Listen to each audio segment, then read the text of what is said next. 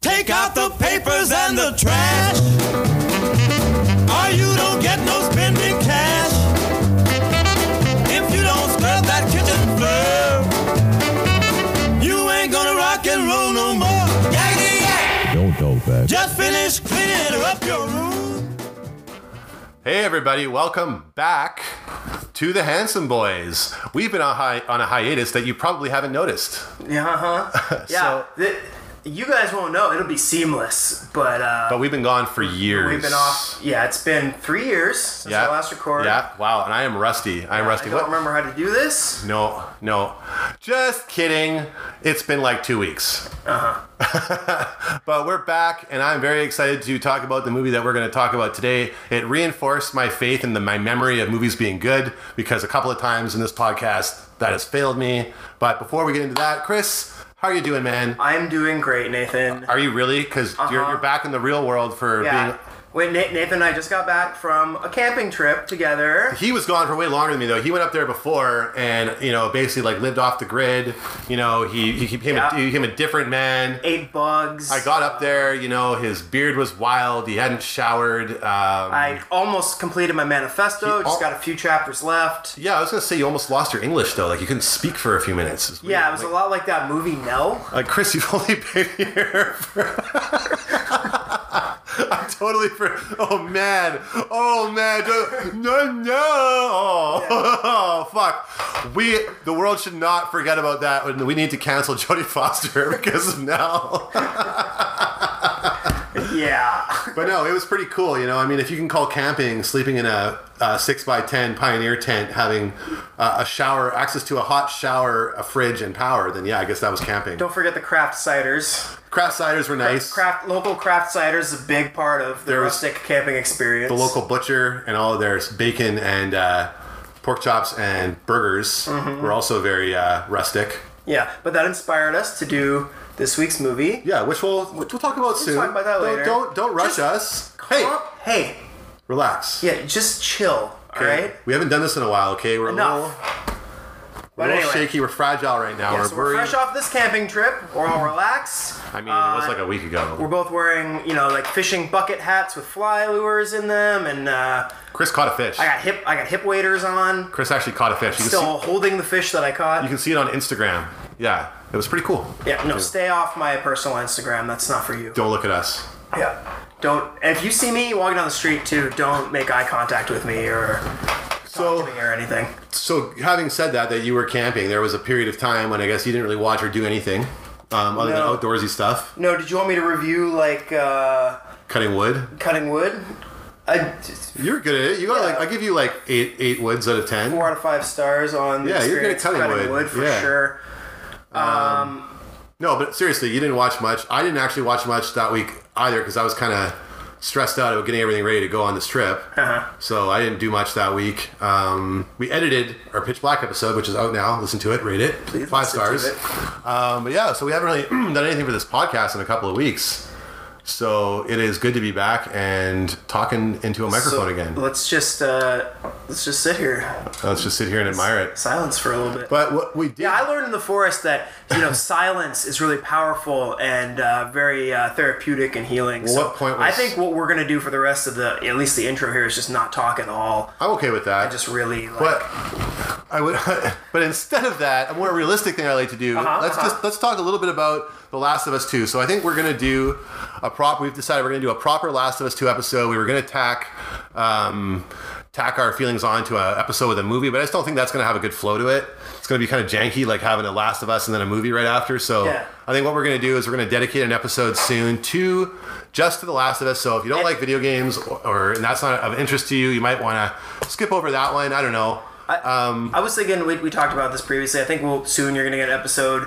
Basically, it- it'll be about the la- our review of The Last of Us Two, but then in general, it'll be a mo- uh, episode about the concept of video games as cinema. Yeah, so we're not just going to talk about only The Last of Us 2 in that episode. We're going to talk about a few uh, other times that we think that video games have influenced cinema. Um, And not necessarily the other way around, because that's sort of a given, right? Um, but I do have a few really good examples Yeah, of that. but but this I mean this m- this game takes the experience of a video game as like a cinematic narrative. It's the next to next level. uh, It, to, yeah, it's, Yeah. it's raised the bar bigger in one one go than it's probably ever been raised for that medium. Yeah, I and feel. like and all the thematic, you know, choices notwithstanding, I don't know if you have a problem playing as two female characters where gasp, one of them happens to be a lesbian. If you can get over that and get over the fact that uh, it is trying to be a woke as fuck game, it is truly like an unparalleled experience for playing a movie, basically. Yeah. but it's more than that because it's thirty hours long, so it's basically like you're playing,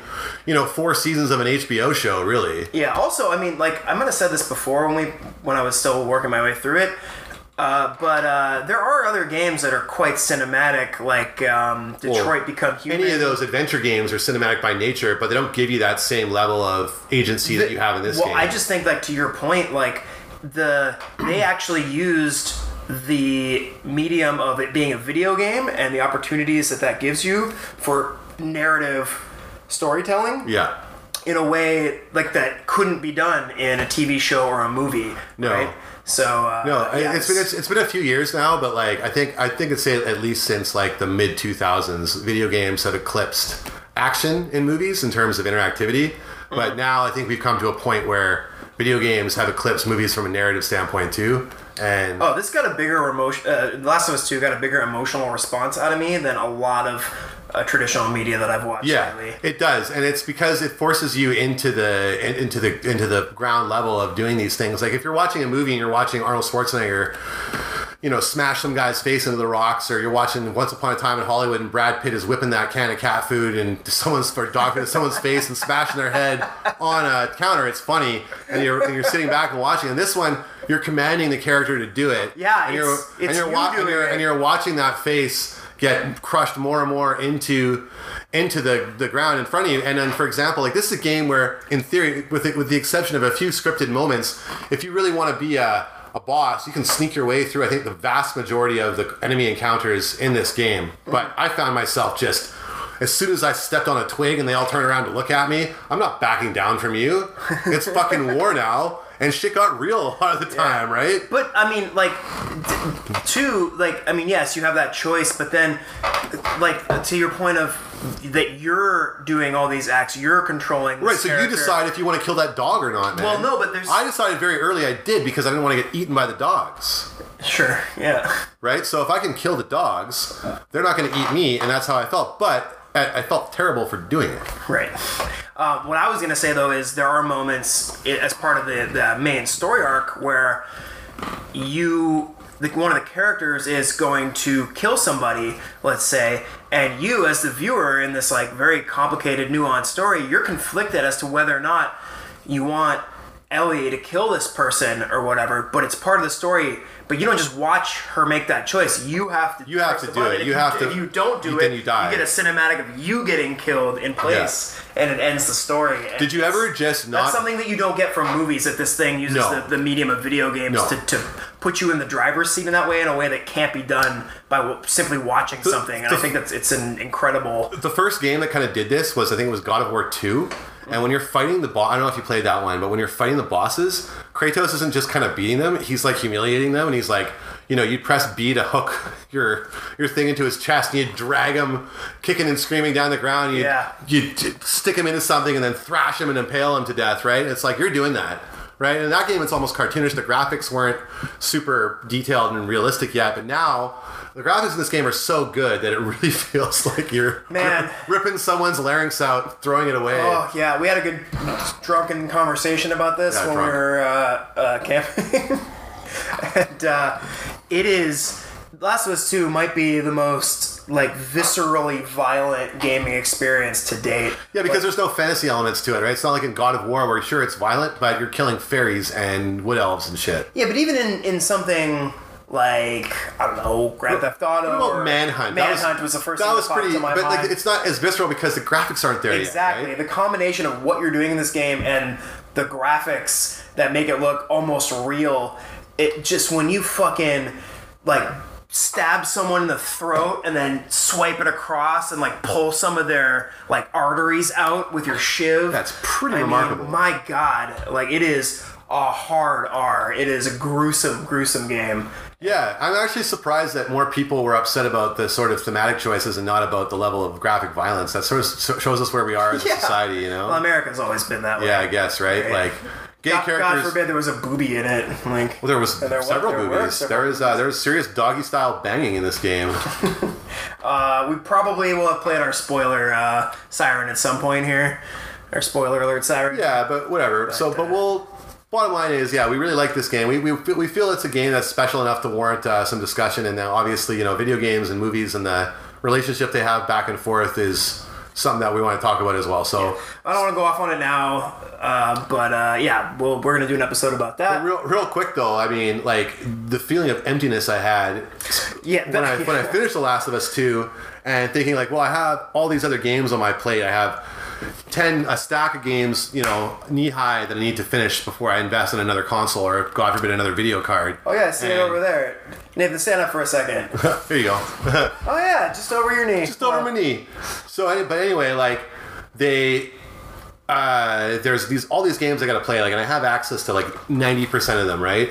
And now even more because I just got the Game Pass. So I was going through and I'd start one and I'd play it for 15 minutes and I'd be like, ah. Hey, and man. I'd start another game that everyone's like, oh, this is one of the best games of the year. I start playing it 15 minutes and I'm just like, ah. What happened to me, man? I put in as soon as I finished. I took a couple of days off, and then I fired up um, Horizon, right? Horizon Zero Dawn, and uh, I mean, on paper, it is everything that I want in a game. I, it's I love third-person action games. I love shooting a bow, which it really focuses heavily on, and the plot line is pretty cool. I just couldn't But care less about anything in that game. It's just It's too much like every other post-apocalyptic game that's come before it. and I It- just- you can't play The Last of Us 2 and then play another modern third person post post-apocalyptic game. apocalyptic game. especially It's where just that- stack up. Especially where everything's going to get pared down a bit um, in favor of the sc- size and the scale, right? Yeah. Where I mean, don't like La- Last Horizon or Horizon Zero Dawn is by all accounts a gorgeous game, Mm-hmm. but you play it right after Last of Us. The facial animations are weird.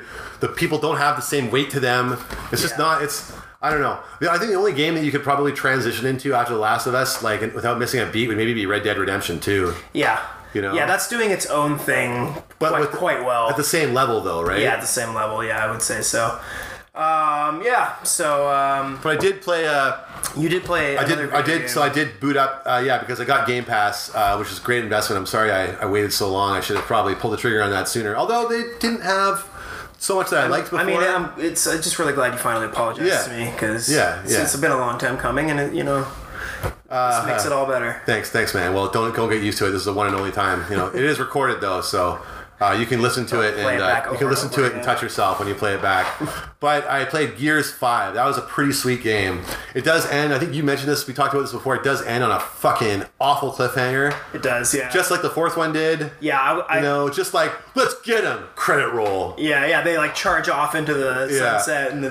But yeah, I fucking really, credits roll. really, really like that game. There's only one level I think where you have to, where Jack is carrying like a a vial of some type of like napalm that you need to melt ice or something because these gears don't have the tools to melt ice. You know, they need something else. So. Mm-hmm. Uh, j- if you're you playing, gotta go to like a. when You have to go to a rocket fuel facility to to find this ice. you don't play Gears of War for a No, uh, for the science. it's for the science. No. or- Anyway, so Jack, the like robot buddy, is carrying this, and he can't die. And like you keep fucking running into those big those big tanks, and they just keep blasting rockets at him and kill him within like ten seconds. It was driving me nuts. So that took me a while. Other than that, it was a great game, and I can't wait for the next one. yeah, that's uh, yeah, that's a good game to play after The Last of Us because the story mindless. storyline is paper thin and uh, it is a popcorn action game. But it's got that so many great set pieces. delivers on all the things Yeah. you want from that kind It's of a game. got all the set pieces and big. It's got and it also. I, I could chainsaw guys in half forever. but you know what I liked about it? Like it had the linear, the linear like corridor, like straight down a corridor Gears of War moments. But then they had those two hubs. They kind of opened it up when you're on that skiff, which is my new favorite video game uh, vehicle of all time. the skiff is so much fun to fly around on. Like, yeah. What a great feeling they gave you, and like the, man, I don't know. You know, I, I feel like uh, that game, Gears of War, like that series, that is one that some of these kind of higher concept games, like The Last of Us and Uncharted and Red Dead, all of them have borrowed from the actual mechanics, the cover- the cover shooting, system. yeah. Like it's that uh, five especially really. nails five- it on the smoothness of But like five brings ducking in- behind cover and jumping over yeah. cover. Well, also because you can jump over different kinds of cover now, and your character will is more malleable to, you know, different surfaces. So like if it's a longer cover and you jump over, he'll do a slide over it and roll instead Yeah. of just like a the weird long jump. And you know, it, they, they they worked on a lot of the spatial kinks in uh, Gears Five, yeah, right? it's real, really smooth. Yeah. the action in that game. Is And real now they actually introduced stealth, stealth elements for the first time in it too, like those robot parts where the robots are infected by the, um, which are kind of like almost like horror movie scenes where you have to go through these buildings where they're kind of dormant, waiting for you to move, and then they'll activate. And you can kind of rip out the the backs of them so Right. they don't see you, right? And then you go into stealth mode and you do that, and you boop and you beef up the stealth mode stats, which I think is an awesome addition. Was you know being able to upgrade Jack was so cool, right? Yeah, yeah, that's a cool element. So I don't know. Great game. I can't say enough good about that game. I'll play it again multiplayer with you guys sometime. So yeah, it's a lot of fun. let, let's uh, let's cut this preamble short. Let's get into our movie of the week, if you don't mind. Uh, so we're just going to take a quick break. Hang on, wait, let me think about it. No, I'm, that's cool with that. All right. Thank, thanks, man. As long as you're cool with it, Oh. and we'll be right back to talk about that. So sit tight, uh, you horse. Good evening. How's it going? Listen, girls, uh, as your father, I feel it incumbent upon me to set the record straight on the validity of the tale which Uncle Chet shared with us this evening. I know that a terrifying story like that coming from the mouth of a recognized authority figure could be traumatizing for kids like yourselves. I know that because I had a similar experience with my Uncle Roy and a story he used to tell about a family that went into the woods and was attacked by a band of escaped army psychiatric patients who'd been subjected to violent, hellish, torturous behavior modification experiments. Seems they escaped from the metal boxes the army kept them in, found this family in the woods, fell upon them, slaughtered them, and ate them. Oh, now that story, whew, it gave me nightmares not to be believed. All right, we are back. And Chris, what do we have this week? Well, Nathan, we talked about one of my childhood favorite movies, uh, The Great Outdoors, starring John Candy and Dan Aykroyd. A hilarious movie about all kinds of funny shit, like uh, children getting trapped in a mine shaft and um, a murderous bear and uh, the dangers of getting rabies from a bat. You know, funny stuff like that. Nice, nice, and it is funny. It is funny. that is the most important part. This So, movie remembers. You you haven't watched this since you were a kid either. I Not assume? since like not like no, it's probably been like yeah, I'd say since I was probably a teenager. So I'm gonna say I'd sound, pro- probably like 14, 15 was the last time I watched Okay. this movie. But I watched it multiple times as a kid, like many times. Yeah, I, this is a big rewatch. This is a family movie, I Yeah. think, for me as a kid. But I only, I, I definitely could have told you all the big beats of it, but for sure. Like all the big, like the, the bald bear, the water ski scene, the ra- talking raccoon, the raccoons with subtitles, The big steak. the, the steak and the bats. I could tell you all the beats. The What I raccoons. didn't remember was all the hilarious little moments that you know basically solidified why Dan Aykroyd and John Candy are two of the funniest men of all time. oh yeah, Both Canadians. both Canadians. And let's we're also going to get into that a little bit too, because the whole Canada I thing. have is- some theories. there's some weird theories. Uh, yeah. So anyway, this movie came out in 1988, directed by Howard Deutsch, who uh, who directed a couple of other movies, uh, Pretty in Pink and Some Kind of Wonderful, which all have one thing in common along with this movie. And what is that? Uh, that they were written by John Hughes, The great, John, Hughes. So this is a John Hughes uh, production, which you can feel that throughout the movie. Absolutely, this is a John Hughes movie. Uh, so walk, 80s walk Um, were- me through. Talk, talk to me about John Hughes. So John Hughes, you know, he he's- looks like McLovin. He does look like McLovin, a little bit chubbier version of McLovin. Uh, he is basically the reason that people have fond memories of non 80s action movies. yeah, the king of nostalgia. Yeah, so movies like 16 Candles, Pretty in Pink, Some Kind of Wonderful, uh, The Breakfast Club, uh, and last but certainly not least, Uh, Home Alone. you bet, right? So one this- of my favorite movies. yeah, one of my favorite movies period. of all time. I can't wait to do that at I Christmas. watch time. it almost every year, sometimes twice. Yeah, we're, certainly gonna be we're- doing we're gonna that. have to talk about that Yeah, one. at Christmas. So he is just a legend of the '80s, and every time he touched a movie, I think dur- during the calendar decade of the '80s, it was just fucking gold. Yeah, I don't know if he has any misses really as far as a writing. No, credit. so Uh, but he used his longtime collaborator, who often directed his movies, Howard Deutsch, to direct this one. Howard Deutsch is married to Leah Thompson, uh, who is uh, Marty McFly's mom, and Oh, yeah. Ca- Caroline in the City, uh, Howard the Duck. Howard the Duck. And their daughter is Zoe Deutsch, who is a very strong actress now. She is Oh, really? yeah, she's. What is she um, in? She's in uh, Why Him with uh, James Franco. Um, she's which is like where he's like the weirdo guy who she brings back to meet her dad. Oh, yes, yeah, yeah. yeah. yeah. Uh, she's also in this new. Um, oh, I can't remember the name of the show.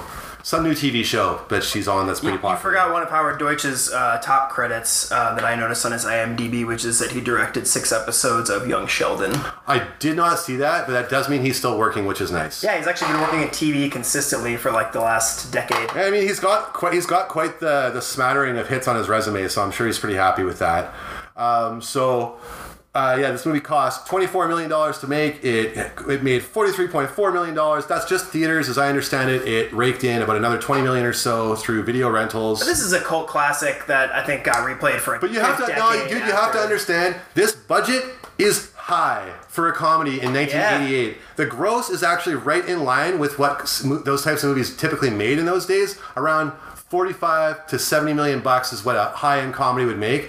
This budget is high for, Yeah. for two reasons. Reason number one, I think the stars were at that time were commanding a lot of money. Yep. Ghostbusters had come out. John Candy was a star, right? They were probably getting paid a couple mil each, easy for this, right? sure. Uh, also, this movie was filmed on location in like they used a lot of locations. It couldn't have been cheap. Yeah, oh, the so- whole lake scene, which we'll get into, The- looked like the it cost a lake fortune. and the little town. It's That- Yosemite. Uh, no, it's all like I don't. Yosemite I don't know if it's Park. Yosemite, but it's it's all a lot of it is filmed in a place called Bass Lake, California. yeah, but it's uh, Yosemite Park is where they film a lot of the nature scenes. right, okay, Yeah. that makes sense. So it starts out.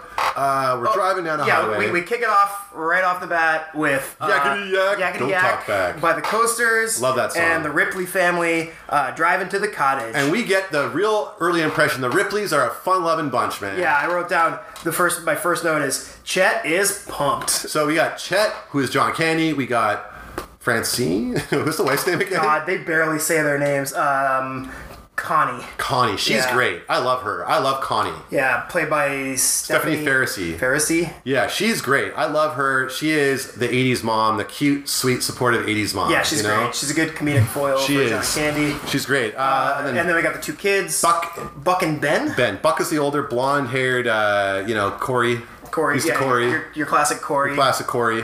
and And uh, Ben is your classic who gives a Ben, fuck. who I thought was Buck because he looks like a He buck. does look like a buck, doesn't he?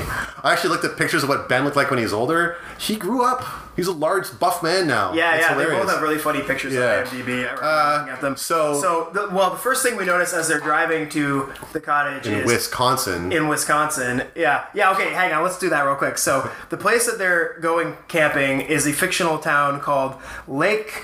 Hang on, I wrote it down. Lake Potawatomi Minimac. Lake, Lake, Ra- so Lake Racist. Yeah, Wisconsin, which is a super sensitive parody of like a native Of like, name. of like in Pennsylvania, they have Lake Quinnipiac, yeah, Yeah, Uh, so- The Simpsons does one too. Where, where they go to, Quinnipiac University. no, where they go to like uh, Flanders Beach House and Little Squid Kennebunna Bunkport or something, whatever that is. Oh, Man.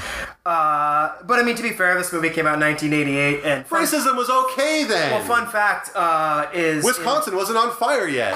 yeah. In, in 1988, uh, there was actually not a single non-white actor, writer, or director in all of Hollywood. So Apparently not. Little fun fact Unless for you you there. count Lando Calrissian, There's Lando Calrissian. Billy D, and, and, there- and Carl Weathers. There's Carl Weathers. And they were probably the same guy. Yeah. I'm still convinced. I definitely thought that when I was a kid. I thought that when I was a kid. And I am sorry to both. I'm sorry to Carl, Carl Weathers, Weathers. Both big fans of the show. and Lando Calrissian. Big fans of the show, so we'll have him on one day. future episode Yeah. coming up. We've been talking. Um, yeah. So uh, the- one of the first things we notice on the drive too is there are animals fucking everywhere. Oh, because they're going to nature. Yeah. And as everyone knows, as soon as you leave the city, which of course, because it's the 80s, the city is Chicago. you can't swing a stick without hitting a deer or a chipmunk. Oh, they're fucking everywhere. You got deer swimming, you got bears, you got chipmunks. Yeah. Uh, raccoons. We, we will see more of later. Um, yeah, so then they get to the uh, check-in, I guess, for this uh, These resort. guys. Yeah. So they're a resort. So let's just kind of lay this out. Let's lay out the lay of the land. So they go to the ma- so it's a ca- it's a resort of cabins on a property, right, in a town. Like and there's Yeah, a, a little small tiny town little next town. to it. So This is classic cottage country. They really nail the cottage country experience Yeah. here. This is what me and my family, my mom and my sister, went to every summer up in uh, cottage country in Ontario. so we don't have That's- cottage country this kind of shit. in Vancouver. Not so much. We have we have cities that you have to drive five hours to get to in the Okanagan, and then you go to your your what we call a cabin there, Yeah. but it's really a house. Yeah, it's like an, more like an Airbnb More like- situation. Well, no, we owned it. Private property. We have it, right? Yeah. Eh? Whoa, la di da. Look, my parents. Okay. So your dad's more of a Roman than a Chet. He's definitely more of a Chet than a Roman. Okay. He's got. First of all, my dad's not a fraud. Spoilers, like Roman. So, no, my dad, my parents were like, they, my, they, my dad likes nature. My dad's from a small town. My dad's from a tiny ass town outside of uh, Pittsburgh. You know, so for him going to Osoyoos is like, wow, it's kind of like home, but hotter and you know less Americans. Right. So, but it is they do fucking nail it. So they go to the I guess the manager's place first. Yeah, they, And- walk, they walk into the like guest check-in. yeah, so right off the bat, this I knew this movie was going to be funny because the king of delivering lines with sincere earnesty, John Candy, picks up the sign and goes, "Blow me for service," and it's a horn. Which that's been my motto for a long time. yeah, I agree, and I think I got it from this movie. Uh, yeah. I know it's going to be funny. Yeah, so they walk in. There's no one at the checkout counter. He sees this little horn that says "Blow me for service." He blows it. he blows it, and this fucking dog pops up from behind the counter. German Shepherd with a face full of porcupine quills, and then uh, I think I don't remember this actor's name. He's He's been in lots of stuff. Yeah. He's, he's the, the owner of the campground. He shows up with his wife and he's like, Oh, hi, folks. Uh, don't mind Warmer. She hates people. Uh, and he goes, "Loves porcupines, hates people." Yeah. yeah, he also, what does he say? He's like, uh, He's like- uh, She's also in heat. Too bad you're not a dog. yeah. I guess the unspoken next line is because then you'd get to fuck my dog. I guess, yeah. It's a strange, strange line. Uh, and then we're juxtaposing this with Roman driving to. yeah, you're getting quick shots. Of, you don't see even the family. You just see the Mercedes and the music. a Mercedes and this like. Uh, Gotta find that music. I tried to I, I tried to Shazam it. It's uh it's it's a score. It's uh, written for the movie. Actually. We'll find it. We'll find yeah, it. we'll find it. But We'll see if we can pump that in there. It's really good. It's like big blaring trumpets. yeah, and, like, to juxtapose to the to the laid back golden oldies that that the Ripleys were, were doing. Right. So the Romans with the Roman and the Craigs. Yeah, yeah, Roman, yeah, Roman Craig and his Yeah. family. So, um, okay, so we get a quick shot here of the Ripley's uh, riding to the cabin that they're going to be staying in. The uh, the the resort owner guy is sitting on the hood of their car as they pull up. That was amazing. thought I it was love really that funny. car, that Jeep with the paneling. Yeah, yeah, yeah. Oh, so good. Yeah, that's classic. Um, and um, they're all getting unpacked, and then uh, Roman and the family arrives. They're having a little discussion out in the driveway before they come into the cabin, um, where we get the kind of the reveal that they're surprising them here. Yeah, they're not they're not expected, right? Yeah. And uh, also, we should note that Roman's wife is played by a pre-superstar Annette Benning, Yes. Yeah. So she plays Yeah. Kate Craig. Kate Craig. Yeah. Uh, and then they have two daughters, two twin daughters. 80s cliche, Yeah. twin weird daughters. First of our many '80s cliches. Oh boy, in this, movie. is full of them. This movie might have even written some of them. So Yeah. Uh, Mara, Mara and Kara, or Mara and Kara. are one of their them looks like names? Amara. They've got red Doesn't hair. really matter. Yeah, it do- they don't. They're they're more they're more props. They're more like props in this characters. movie than characters, and they and they serve their prop purpose at several different points. So we'll get into that. So uh, they're they're having that discussion, like, oh, maybe we should have called first, and uh, of course Roman. So Roman is the uh, just- Alpha. Yeah, he's an alpha. Uh, day trader, Chicago rich asshole driving a Mercedes, wearing he's got like suspenders and like a His tie on. his wardrobe deserves some credit, some some some conversation. Yeah, Later it's- on, he's wearing that yellow cravat. Like Oh, yellow tur- yes. the yellow turtleneck, man. yeah, yeah, it's amazing. Holy shit! The- and nobody could play this character the way that Dan Aykroyd plays this character, man. It's so funny. Like obviously he does that Chicago accent so well, but just hit the way he's he's so obnoxious. He's in the so funniest abrasive. Way it's so abrasive. So they, so, this is actually a really sweet moment. Sorry to cut you off Yeah, because I no, just love this walk- walk scene. So, me through this part. so John Candy's in there. The kids are off playing around, and he's like, "Yeah, we got the cabin." I told the kids not to come back for a couple hours, and he starts having this really cute moment with his wife, and he starts starts to flirt with her,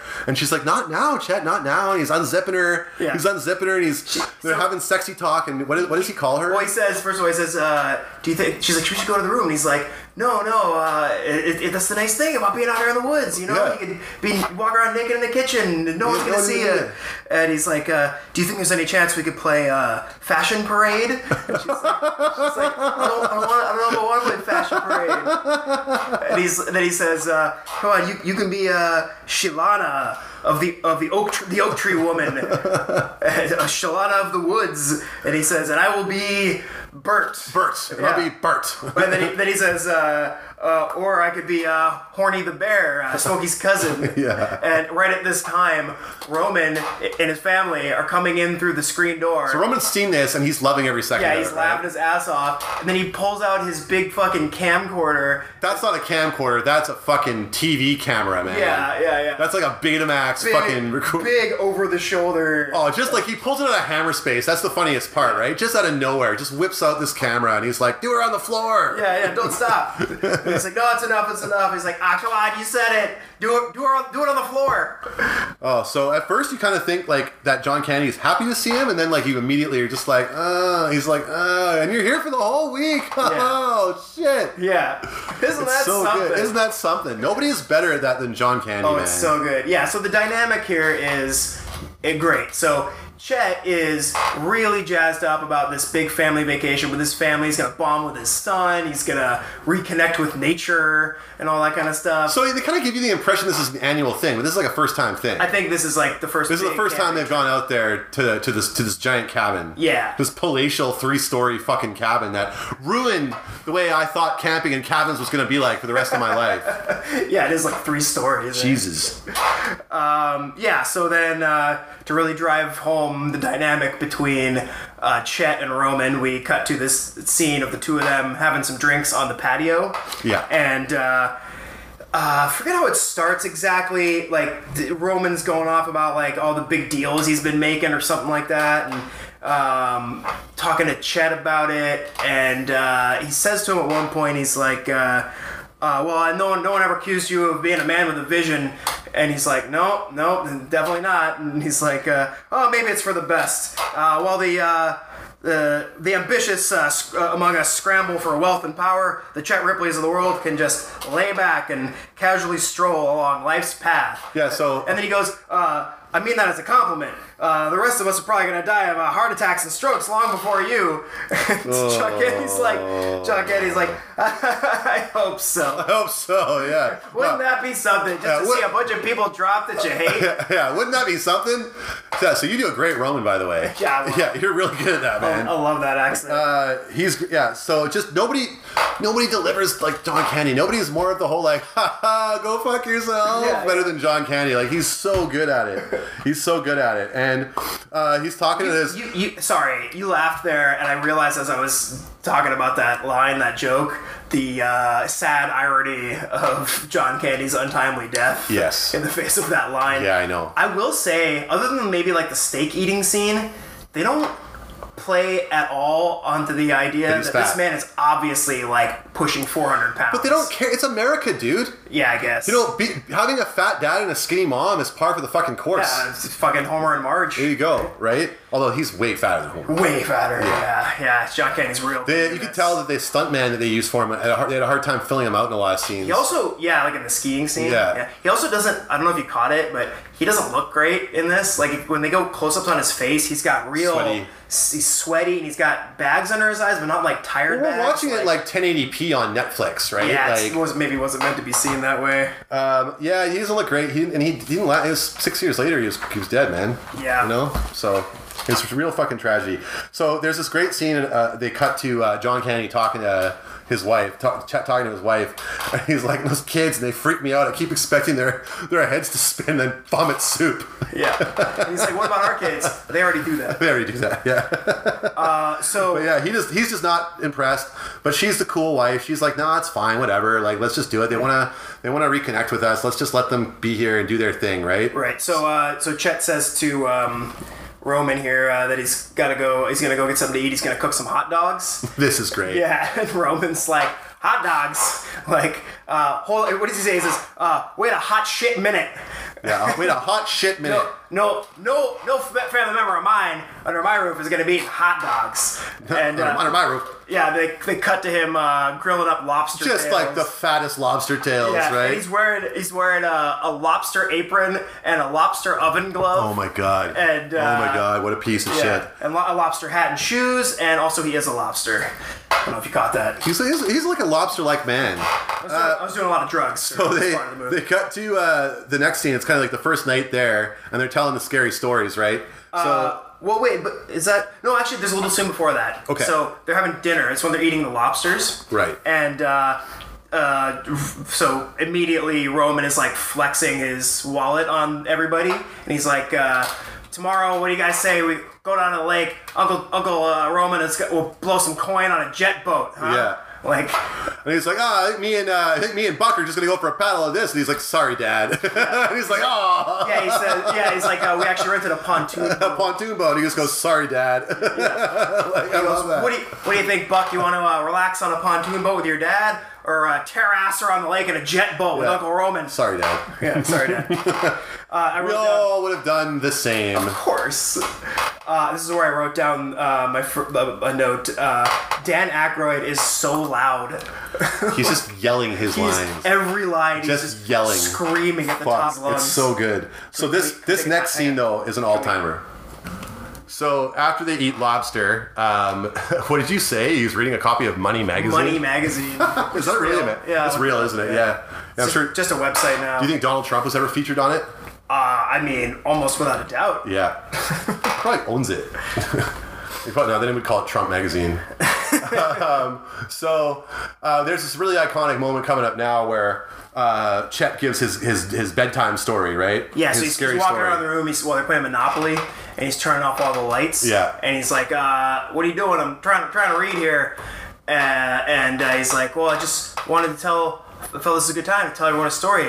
It may save their lives. Yeah, right? like it's he tells so this big good. bear story. Yeah, so he tells the big bear story about this bear that uh, was the biggest bear, and then he shot at the bear and he shaved the top of his head off, so now it's a bald bear, right? Yeah. And it scares the kids and it scares everyone, and you scares know, Roman. scares Roman, and maybe you know the wife is mad at him. She's like, "You took it too far," and he's like, "Oh, come on." So he's in the room with his youngest, and he's kind of being like, "It's okay, Ben. I'm just I told Yeah. that story because my dad My told dad me, told it this, to and me, his I'm dad telling told it to to you, him." yeah. And he's like, "Oh, okay." So Roman's eavesdropping on this, and this is the first kind of uh, vulnerable moment of Roman you, You, get. you detect that there's something about Roman where like he does envy uh, aspects Chet. of Chet's life, Yeah, right? like his family loves him, and you know, like, He's not rich like Roman is, but something he but he has the complete adulation of his kids and his wife, right? he's rich in Love, love. right? And that's something that money can't buy, according to Right. the Beatles. according to the Beatles. So they were wrong, by the way. Um, and they and they fucking know it. Oh, you can buy one. Every single one of those fuckers knows it. All right, uh, especially the surviving ones. Um, I'm So- sure they purchase happiness every day. Yeah. So, like you said, Ro- so like you said, Roman hears overhears that conversation with Chet and his kid. So he t- takes it upon himself to go and reassure his twin daughters. So this is my favorite scene in the movie. This this is probably this scene doesn't get enough love in terms of its genius in the comedy lexicon. Oh my man. god! You don't and you don't do this without Dan Aykroyd. No. Right. Uh, so he comes comes into the room where his daughters are getting like all tucked in for bed, And he gears himself up, you And know. he's so uncomfortable with being a dad. So he walks in the door, and first thing he says is, uh, "Good evening. Uh, how's it going?" How's it going?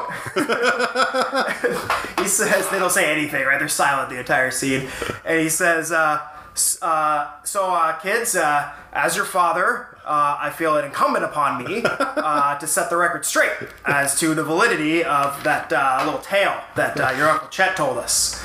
uh, it's, it's just a story, right? And uh, then he's like, he's like, and I know that things like that can be traumatizing to a, a child uh, because uh, my uncle told me uh, a similar uh, story that uh, gave me nightmares. Uh, Like you wouldn't believe. yeah, like you wouldn't believe about uh, and then he, like you think he's just gonna say that he says uh, about uh, uh, a, a bunch of uh, escaped uh, psychiatric patients. Uh, it, it, you think, like you think that's gonna be it, and then he's like, Oh, no, he keeps it's- taking it further. Yeah, he goes. What does he say? He's like, it, it seems that uh, these uh, patients uh, escaped from the metal boxes the army was keeping them in, and uh, ca- they uh, ha- happened upon this family and uh, uh, slaughtered them all and ate them. it's like, and uh, yeah, he's like, uh, yeah, and it gave me nightmares, not to be believed. and, uh, not so I don't want I don't want you guys to think about any of that. No more unpleasant thoughts. I just want you to think about happy, fluffy. Nice thoughts. Nice thoughts. And then as he's leaving, uh, he says, uh, "All right, super."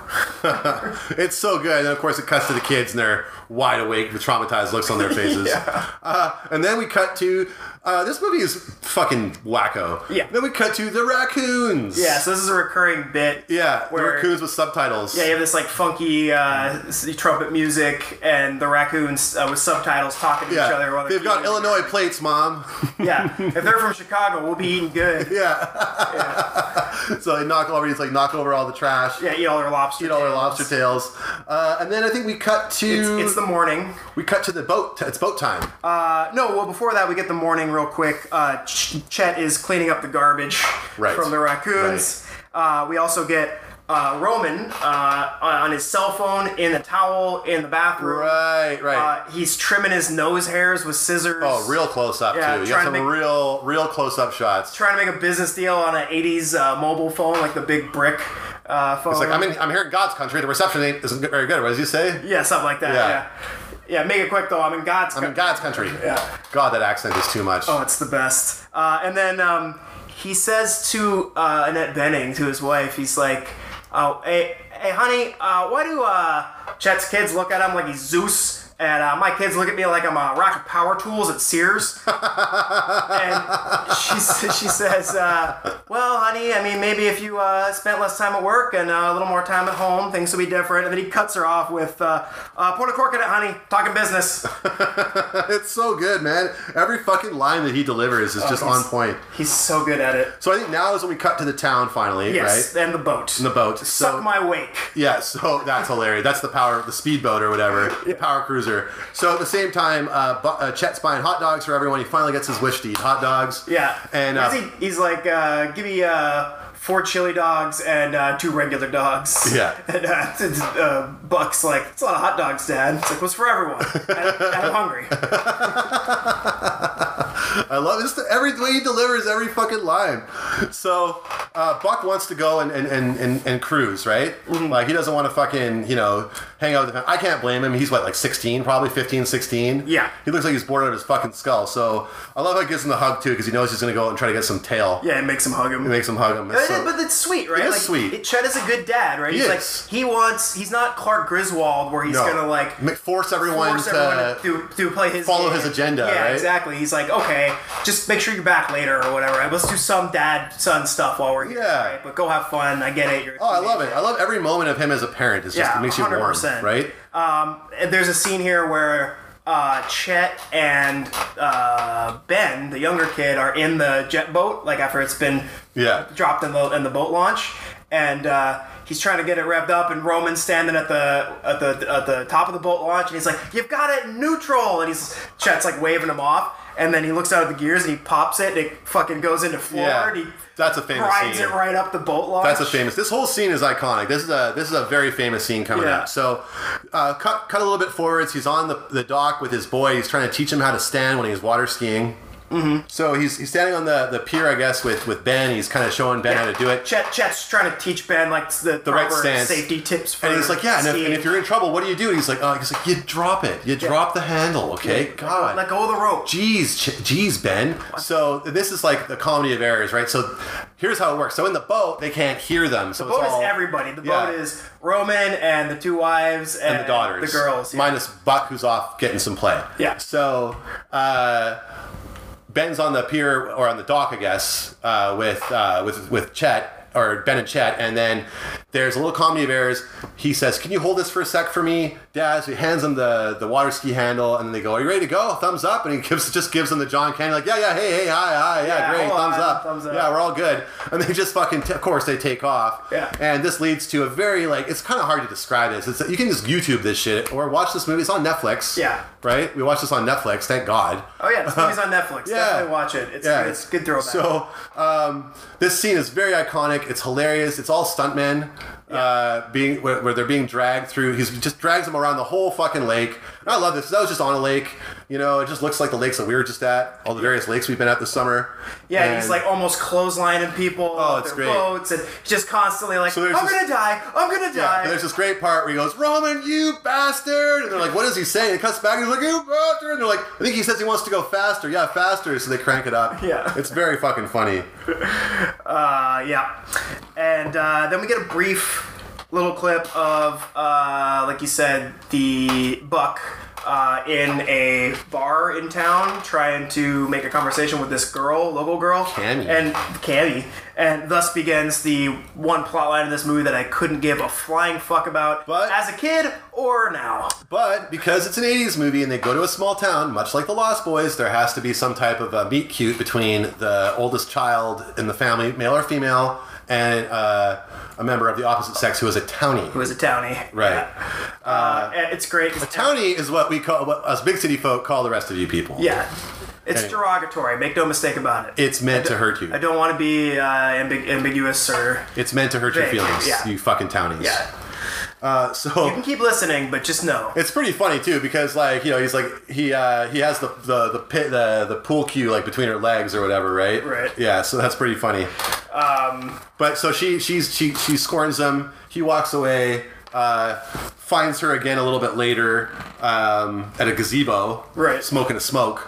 Yeah. And she's like, "Ooh, you don't even know me. I'm a real local. You don't know me. you know I'm- how local I am. And then it's so funny, like the the the the, the brother's like, "Oh, you got nothing." He's like, "She's so cute." so I wrote, "What a dork." uh, I think this scene. This is where we get to the bear dump scene. okay, so this is fucked up. This is let's talk a, about this, this. is a thing, man. You're telling me this is a thing, Yeah, buddy. So, like I said, This cottage is country in fucking Ontario. horrifying. I we definitely went to the local dump to see bears because and that they they set them up that way on purpose so that like they don't. First of all, you keep the garbage away from the town, obviously, because there's so many bears out there, right?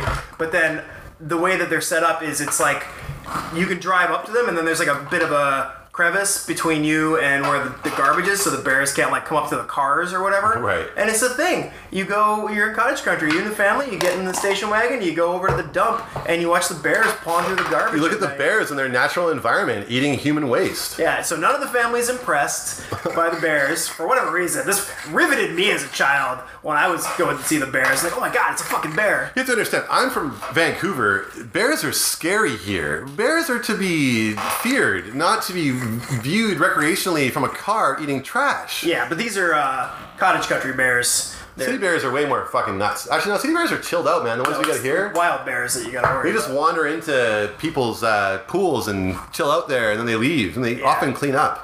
Yeah. they often like return the items that they've used. Yeah, we strange. We we're used to living with bears. You don't keep your picnic baskets out. You like you don't store your honey in, in a big pot, right? Just one jar at a time, whatever you need for the day. It's, it's just it's common sense. It's called being bear aware.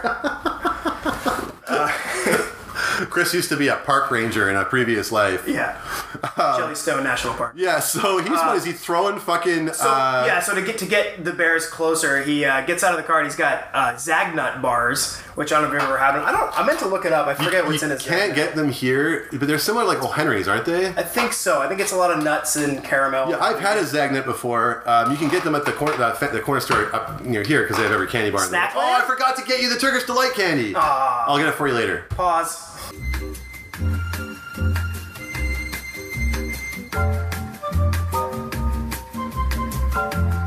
Okay, we're back. Uh-huh. oh God, this is good. Um, But yeah, It's so he's, Turkish. he's throwing Zagnuts at them, man. Yeah, and then he puts one on the hood of the car. This is only this is the only stupid, insensitive American thing he does in this movie. Yeah. Uh, yeah, so he yeah, he throws one at the bear, gets his attention, puts one on the hood of the Oh car. no, I think this is where the old man funeral might be. Right before this. Oh, Okay, right. Okay, well, whatever. We'll, we'll loop back real quick. Yeah. So, Um, but the bear scene's pretty isolated. So basically, the bear fucking co- comes over looking for the candy bar, gets up on the hood. Chet's immediately regretting the Yeah, decision it's like to do this. pawing at like what good trained bears, huh? Yeah, and then Yeah. another one climbs up on the back of the car on the roof, and uh, there's a great little exchange between him and uh, Ben, the son, where he's like. Uh, uh, I've told you I love you, right? Yeah, I love that. Yeah, yeah Dad. And he's like, uh, what do you? You know, I'm getting. What, I'm thinking. What do you call it? We call it a night. And he's I love like, that. Yeah, I'm, I'm pretty tired. I love that. I told you I love you, right? Yeah. That's so good.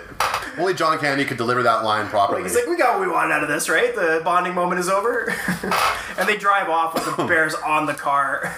See, I think we quickly skipped over this weird yeah, dinner so that they were having. yeah, we skipped over where they go to this the weekend uh, at Bernie's moment. Yeah, they're going to some little celebration, I guess, at the like The lodge. the lodge uh, for a hundred nine year old man. Who's the oldest man in Canada? Yeah. We had to rewind it and bring up the subtitles. Right. Because at first I thought he said, I thought he said in town, and Erica's like, no, he said Canada. Yeah. So we rewinded. This is the first of a couple of references to Canada in this movie. and having said that, we both, as we know, John Candy and Dan Aykroyd are both Canadian.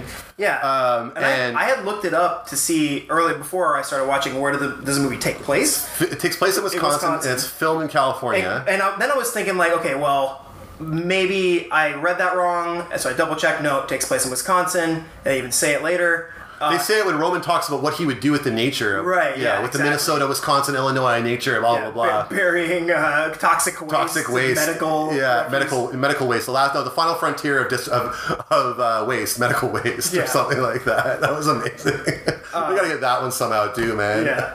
Um, and then yeah, but so so like uh, it is Wisconsin, and then I was like, okay, I, re- I forget exactly where the b- borders of Wisconsin are. Maybe they're in a little town right on the border to Canada or No. something. It's not. It, No. it does border North Dakota. uh, like uh, Michigan and like uh, Lake Michigan and Lake Superior. So it is close to Canada. But it's not. on- It doesn't touch a Canadian border No. either. So I think we were talking about this before we started recording. I think that you are correct, and that probably for a long period in the filming of this movie, they thought it was going to take place in Canada. yeah, because American perception of Canada is the great outdoors, or at least it a used to be. lot of Americans right? used, like regularly went to cottage country in Ontario. They still do. They still Right. do. They still constantly get caught trying to cross the border now to Yeah. go camping and to go to cottage country. Right. Uh, so that must be it, right? Like, think that's what it is. And it's two big Canadian actors too. Big time, yeah. And, and but it was strange because I think it was at a time when nobody made a big deal about being Canadian, right? Like they were Canadian, but like even to this day, like Canada and the U.S., like our box office market is amalgamated. Like there's so much about us that is all the same. That you know, up until like maybe 10, 15 years ago, Canadian actors didn't rep being Canadian the way they do now, right? Now you got Ryan Reynolds, w's like Twitter handle is at Re- Van City Ryan and stuff like that, right? Yeah, yeah. Seth Rogen's all repping being from Vancouver, but back in the '80s, even when there's s- just as many Canadians as there are now, Canada was just hockey and cottage country and and like bears and like bears and penguins maple and syrup. They literally thought there, there were penguins here. I've talked to Americans who thought like my cousins thought we had penguins. Yeah, or, like polar bears on the we way. do have polar bears. Right, but not, Not- in anywhere where most people live, unless you live in Churchill, Manitoba. Yeah, or like Inuvik. Right, There is white horse in, in Yellowknife too, Chris. fair enough. It's a pretty big deal. Are uh, there white horses there? Is what I want to know. I don't know. What? Did, why wouldn't there be though? Do you think there's a, do you think the knife is yellow too? you can do. You can, we can go. We can do this for hours, man. I'm We pretty, can- I'm pretty sure I've learned this. We could be before. like, did they ever? Did did Jimmy ever eat the world?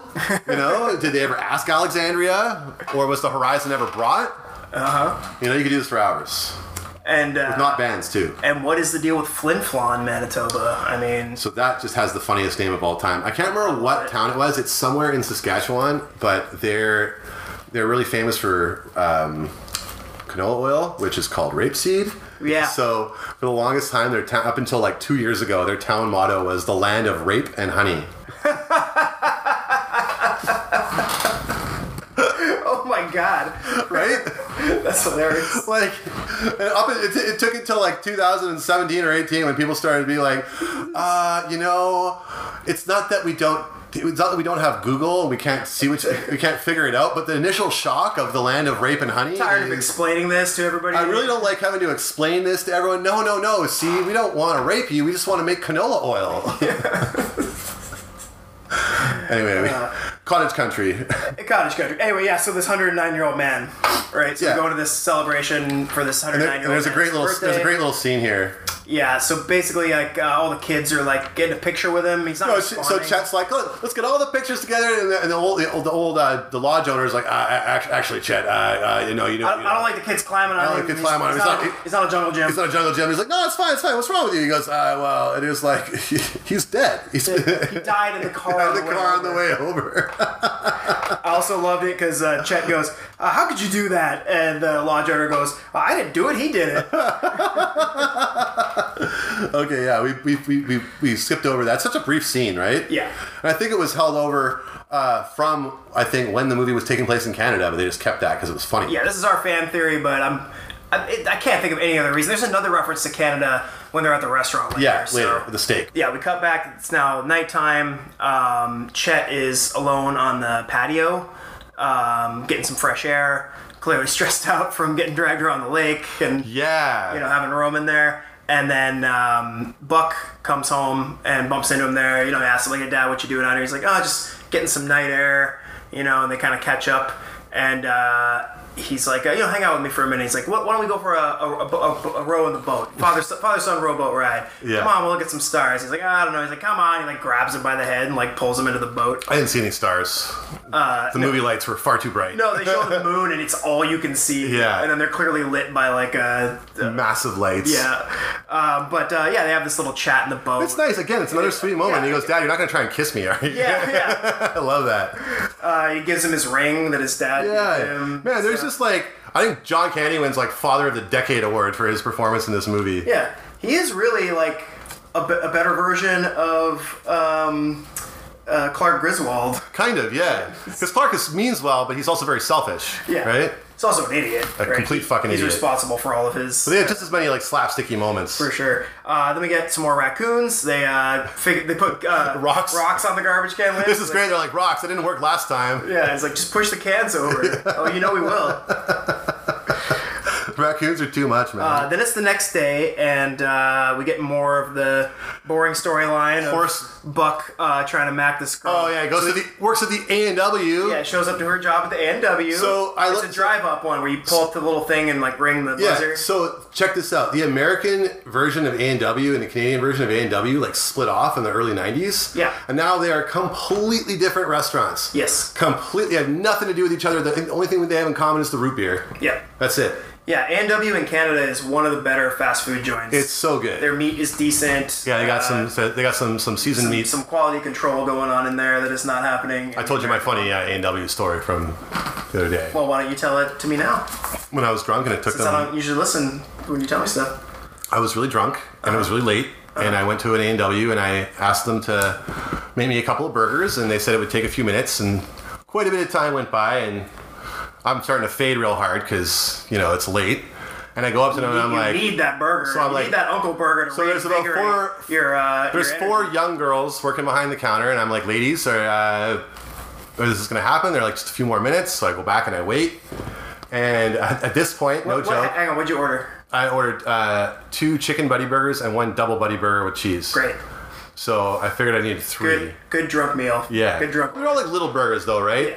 Uh, so I uh, I go back up and I say, okay, ladies, at this point, you either just have to give me the burgers or refund me the money. And they go, well, there's a problem. And I say, what's the problem? They go, well, we only have the big patties, so we'll have to give you big patties for your buddy burger. And I'm like, this was the holdup. Yeah, I'm this like, is- no, please, I don't care. Yes, This the is big not this is not a problem. the big patties are fine. but yeah, that was my. mo- Yeah, it was. Uh, whew. man, I, just suffice to say, my appetite was kind of gone by the time I got home an hour and a half later. Uh, okay, so now it's a like a family uh, fun day. They're at this driving range and go karts and Don't stuff. they? Oh, is, and that, then is they go that on a- before the horses? this is where they go on a horseback ride, which is quite funny. the outfit that uh, Roman is wearing. is this where he's got that Yeah, yellow? with cravat? the hat and oh my Yeah, god, yeah, and it's the amazing. and like the the paisley shirt, yeah. like So uh, it's it's a quick scene, but there's a couple of funny lines in it. But uh, basically, Chet's horse won't go; yeah. So the he gets left behind a little bit. So in the in the eighties, the hero of the movie can't get along with animals in any way. animals will confuse and injure and scare the lead. Yeah, and they're they have the sentience of a human being. All animals are aware that they're irritating and being defiant to the lead character. Yeah. Right? So this horse is just like what does Chet call, or what does Roman call the horse? Yeah, so basically this is where the funny line is. So basically, he gets left behind. They all get to the end of the trail or whatever. They're waiting for him. That, that we assume the horse bit- from what happened before. Basically, this horse that wasn't getting along with Chet like drags him off through the woods or whatever and runs him through the ringer. And he comes shows up all, muddy disheveled. and tired and disheveled and covered in branches. And uh, Roman says to him, uh, "Oh, he's back." Uh, where's that ball slap and nag you were riding? I'm so glad you wrote that down, man. I almost rewound. I'm like, nah, Chris has got this. Fucking- I loved going horseback riding when I was a kid. It was the best. yeah, horses are cool. Yeah, horses are fun, man. Man's real best friend. No, man, but real best friends, cats. Oh. Like Handsome Boy's That's the boy's mascot, Puddin. Puddin. I gotta post a picture of Puddin. Should. On We should the- post her dressed up as a movie character and see if that will uh, fly. Yeah, I'm sure she'd be totally fine with Yeah, she'd be cool with getting dressed up. What do you think about that? it. Dress her up like, uh, Puddin, if you're okay with, with getting dressed up like a movie character, just keep sleeping. lay there with a despondent, ambivalent look on your face. Oh, she's, she's just passed right out. Okay, she consents. She's cool with it. I guess we're doing it. I guess it's happening. She's gonna be Um, uh, Harrison Ford from Blade Runner next time you see her. Uh, oh, and so this all culminates with them going back to the to the to the bar to like to the hoedown bar. Yeah. And this is actually one of my favorite random scenes that also underscores how bananas this movie is. We meet Reg. Reg, yeah. So Chet and Roman are putting back a few drinks at the bar. Uh, Roman's fucking holding court with the bartender. Bartender's like, "Every- I bet everybody loves this guy. And Yeah. Chet's like, yeah. Sure do. And then this guy sits down next to this jittery looking guy with a streak of uh, gray in his hair. Got like a rogue thing going on yeah. And uh, I think if Chet initiates a conversation with him, he's like, "Hey, buddy, how you doing?" And he has this like wicked stutter. there. yeah, j- j- j- j- j- just fine. It's like a stutter that gives me anxiety to listen to. Yeah, yeah, it's real stressful Yeah. to listen to. And uh, I think uh, Roman. Well, actually, wait, hang on. Before that, Roman, because Roman's not there for that. That's why Chet talks to him. Roman gets up to go to the bathroom, and he says, "I gotta. Oh, where's? Oh yeah, I wrote this down. Where's the bathroom? What is? Where is it? Where is it? Where is it? Oh my god. Oh, I, I thought I wrote this down. Okay, you say it. Okay, he goes, he's like, where's the bathroom? He says over there. He's like, all right, they take a piss. Oh, I'm I gonna- got I got to introduce Mr. Thick Dick to Mr. Urinal Cake. Sorry, I just love that. Mr. Thick Dick to Mr. Urinal Cake.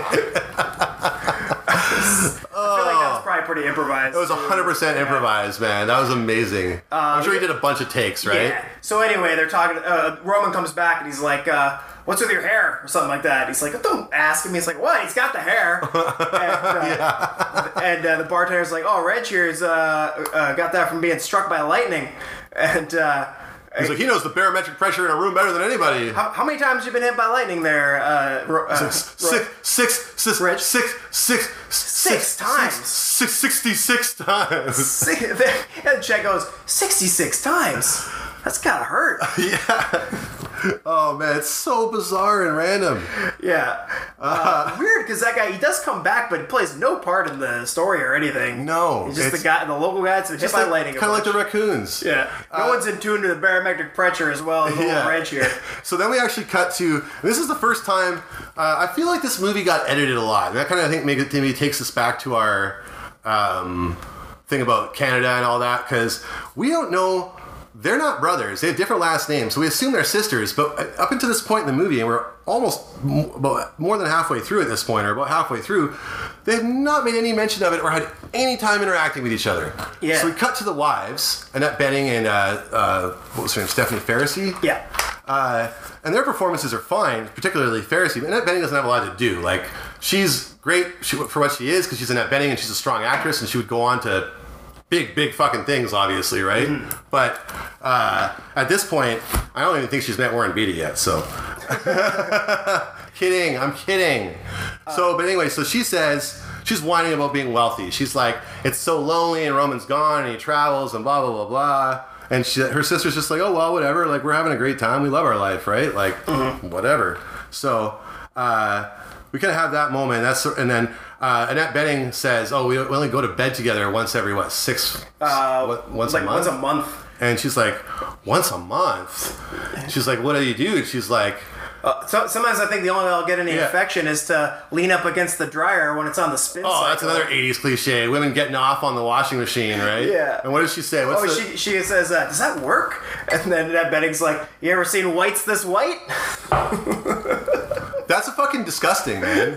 I mean, it's not. It's kind of sexy, it's, 'cause especially because Annette Benning is super hot, and uh, kinda sexy. It kind of it's kind of turned me on a little bit, but it's also like one of the dirtiest moments of this movie, man. Yeah, that's a real dirty. it's a real dirty joke. You know, you got to hope your, your young kids in the theaters that is one of those ones that where you, you assume that's for the parents and you assume the kids are going to get that one.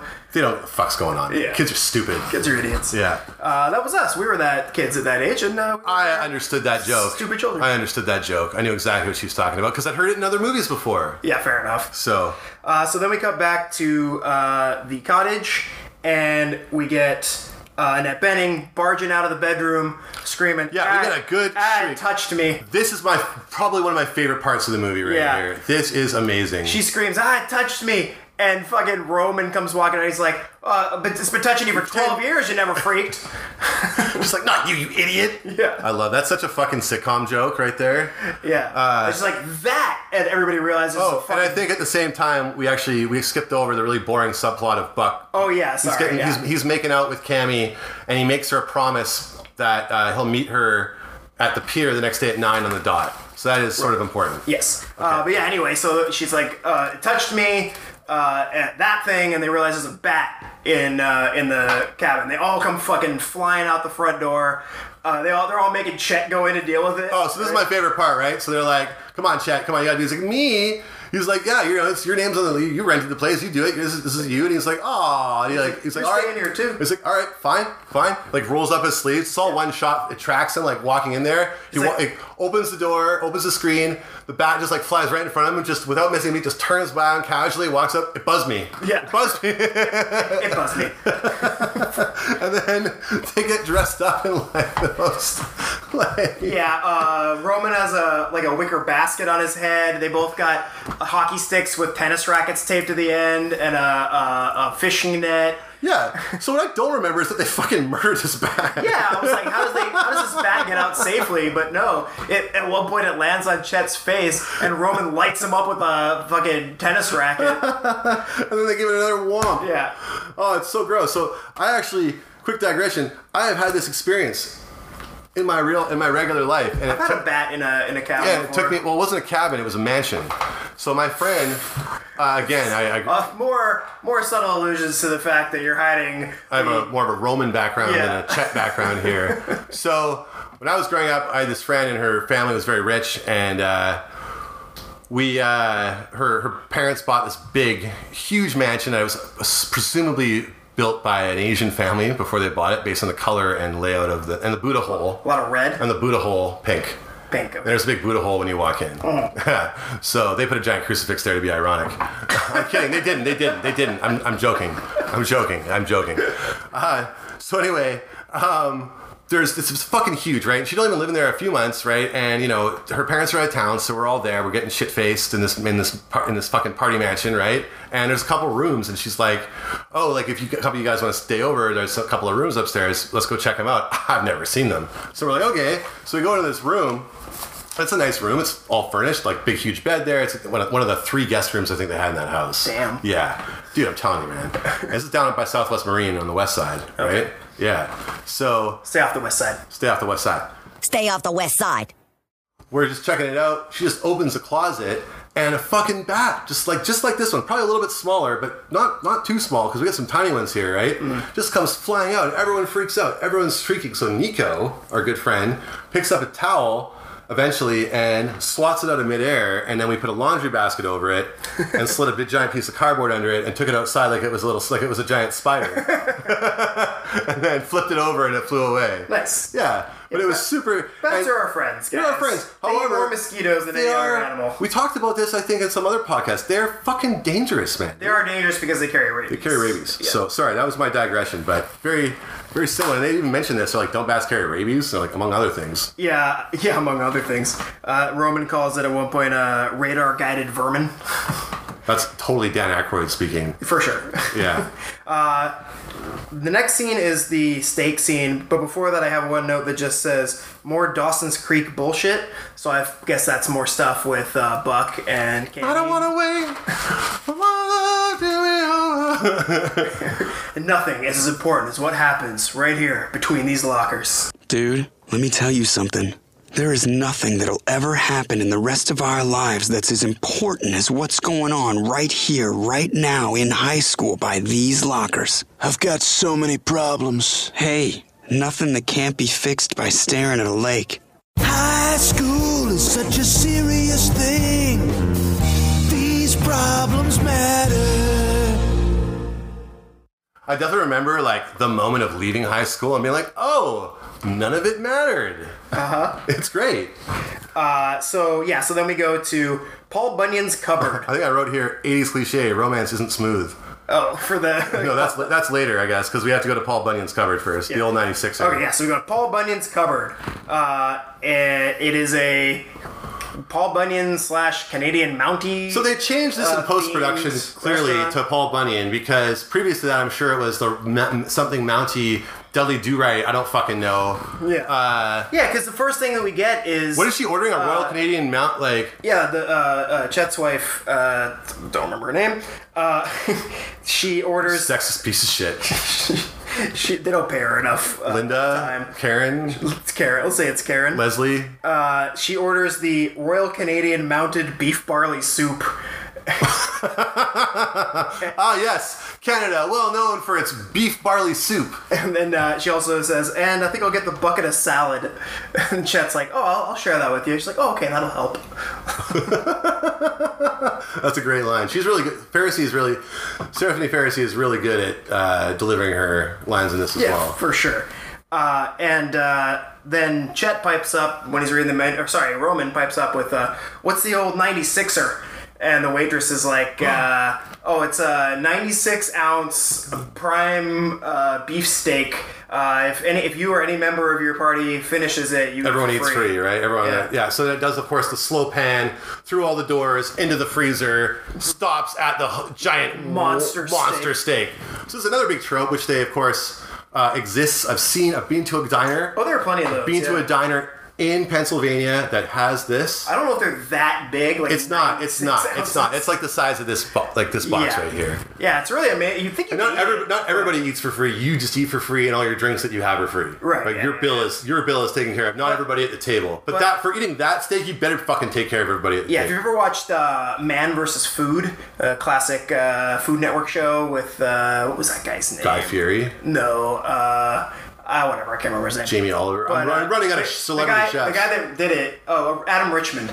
Uh, he had to quit doing it after a few seasons because of like the toll it took on his body. But he would go to different restaurants that had yeah, no, I've, I've, challenges. I've seen I've seen that Some are before. spicy, some are like uh, how much you can eat, whatever. But one thing that this movie does that is true of most of those food challenges is you do have to eat all of the fat and gristle and everything as well. You can, you don't just Yeah, no, it's not just the steak; it's everything that's on the plate, Yeah. right? Yeah, as and I- off on the sides, Yeah, as I too. understand it, they also have a King of the Hill.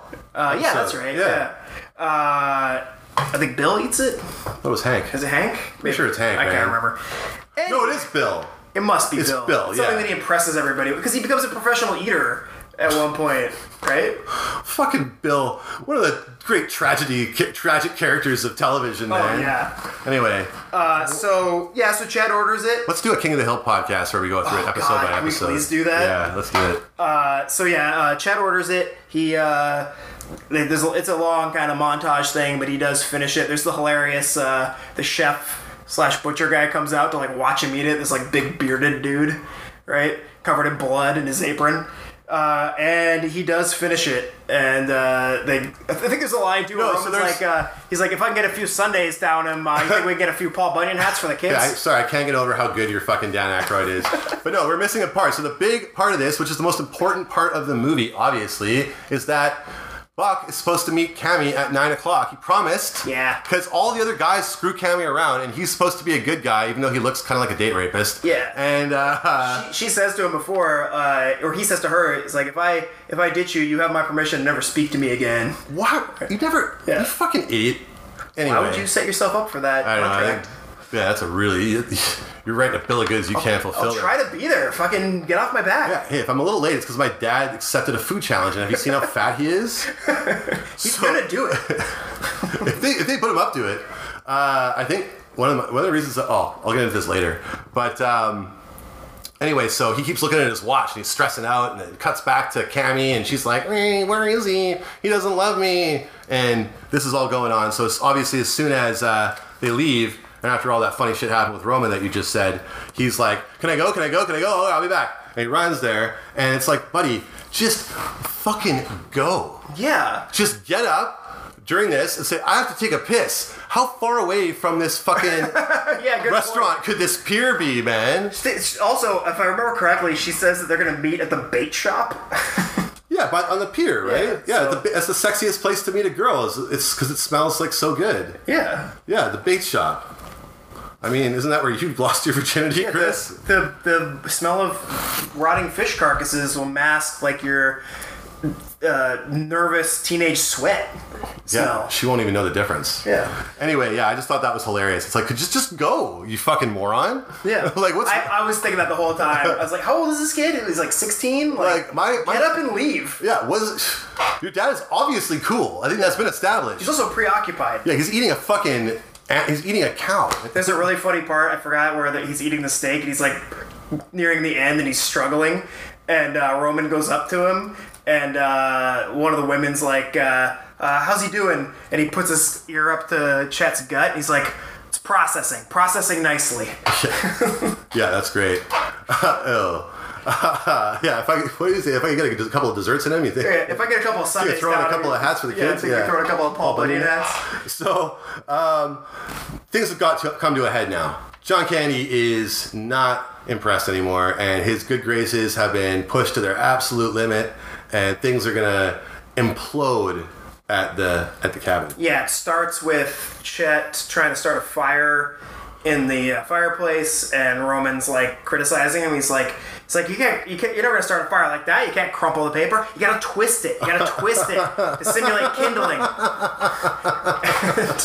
uh, he's like, "Oh well, if you're such an expert, why don't you come up here here and do it? You seem to be an expert on everything." And they Yeah. kind of get into it back and forth, and then the reveal of like, "Well, I don't remember anyone inviting you actually." Now that you say that, and Yeah. he's like, oh, well, what are you trying to say? And blah, blah, blah, blah. And basically, Roman and his wife storm off.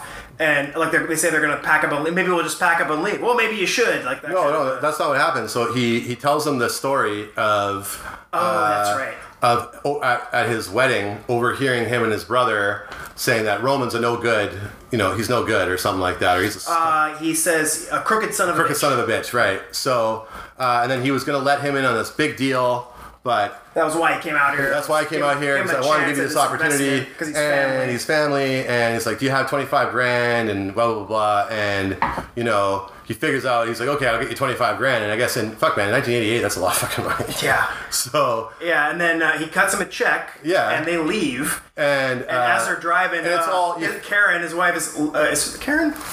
I don't remember. Annette Benning. I think we just Annette called her. Bening. We've just- Kate. uh, she's uh, landing on real thick about like, oh, that's such a sweet thing for you to do for Yeah. him, and man, that's a lot of money for them. I wouldn't be surprised if that's Yeah. Buck and Ben's college fund. Yeah, so he just it's half a year's salary for him, right? And, and you realize, well, he was just conning him. He it's a con. That money. It's, it's just a big yeah. You figure it out, right? and he says, I, I gotta go back. And he turns Yeah. around and they go back. And he has this big kind of like apology where he it comes clean. And, well, right before there's a big uh, storm of brewing, oh, yes. yeah, and he uh, was- poor Reg fucking gets struck by lightning again. Yeah, yeah, we get a quick shot of Reg getting hit by lightning one more time. Fuck, man. Completely unnecessary. But hilarious. but hilarious. Uh, and uh, yeah, so he comes back. He uh, gives him his check back. He admits to him.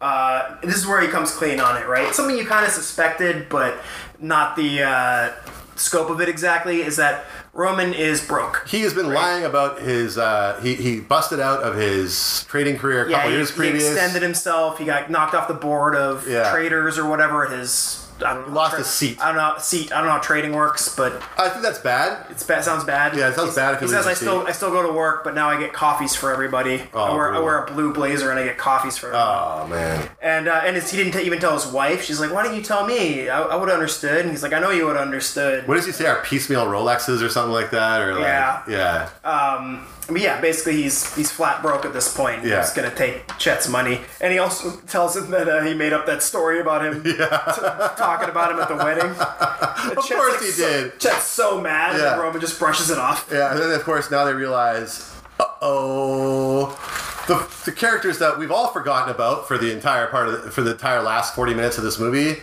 the girls, Yeah, uh, uh, uh, Kara and Mara, yeah. So um, the wife, God damn it, Annette Benning. Anyway, Kate. Kate, Jesus. Uh, she says, uh, "Where are the kids?" And uh, they all realize nobody knows, right? And there's a storm brewing outside, so they all split up to go look for them. And this is the big conflict, I guess, that you have to have in a movie. like, Yeah, point they point kind of had tension. to. They kind of had to like. It's, and this is probably the only real weakness of this movie is they kind of had to manufacture a bit of- It's a little ham-fisted. It also doesn't really do anything for the conflict between Roman and Chet because they kind of already figured that out here. Like they already made their peace and stuff. yeah, You know, you you- in another movie. But I you would kinda get expect why it to they be, did like, it. Some circumstance that forces them to right, cooperate right. or whatever. The, the yeah, it's a, li- it's a little bit of a flimsy thing, right?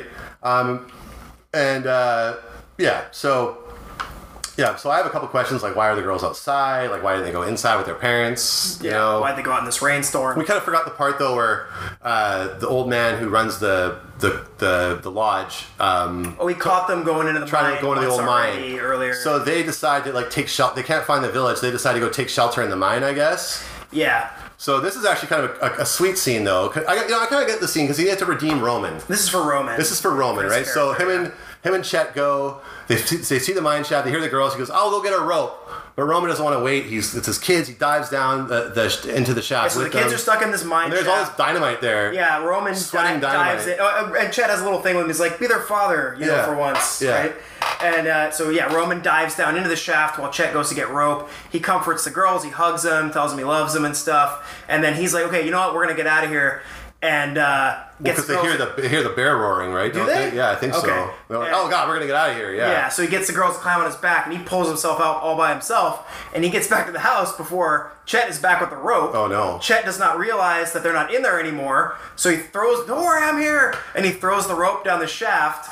And like you said, we see that there's that bear, the bald bear, The bald that we- bear! we thought was maybe made up. Yeah. is real, and he's in this mine shaft, and It's a grizzly too. This, The Yeah. other ones were black bears. and he's like, and so Chet's like talking through. Okay, so you're gonna grab the rope, send, send the girls up first. That's too funny, man. And, uh, let's pull it back. He's like, "Whoa, Roman, come on, don't be a jerk now," you know. When, when we get you girls out of here, we're gonna have a, a little conversation about uh, you know helping. I'll talk with your with your with your with your father about this. Yeah.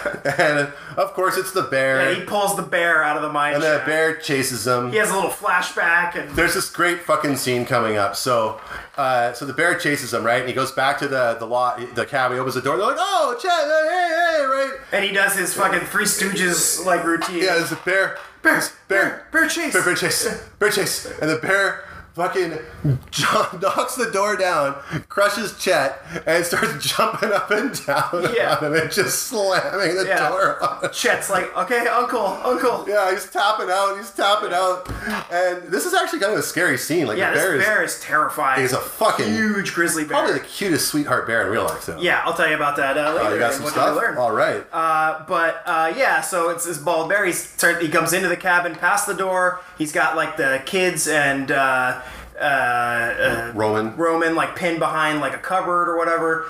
And then boom, in comes the gotta uh, let resort him- owner guy. I can't believe we couldn't figure this guy's fucking name out. I He's- He know. factors so importantly into the He's story. also a big time character actor. yeah, he's in uh, Liar Liar, remember? Right. Yeah, Yeah. and he's like, oh, that was already there. The scratch. Yeah, yeah. Uh, Looks so- exactly the same, like ten years. he later, comes too. busting in with another thing we forgot to mention earlier from the lobby of the uh, Oh, guest the gun check-in lamp. is a gun lamp. So it's a shotgun with like a lamp on the top of it. It's like, uh, yeah, it's a callback to another movie. Is but, it? Yeah, I can't remember what. Um, but anyway, he's got he's carrying this thing, and you're like, oh, I guess it's a real gun.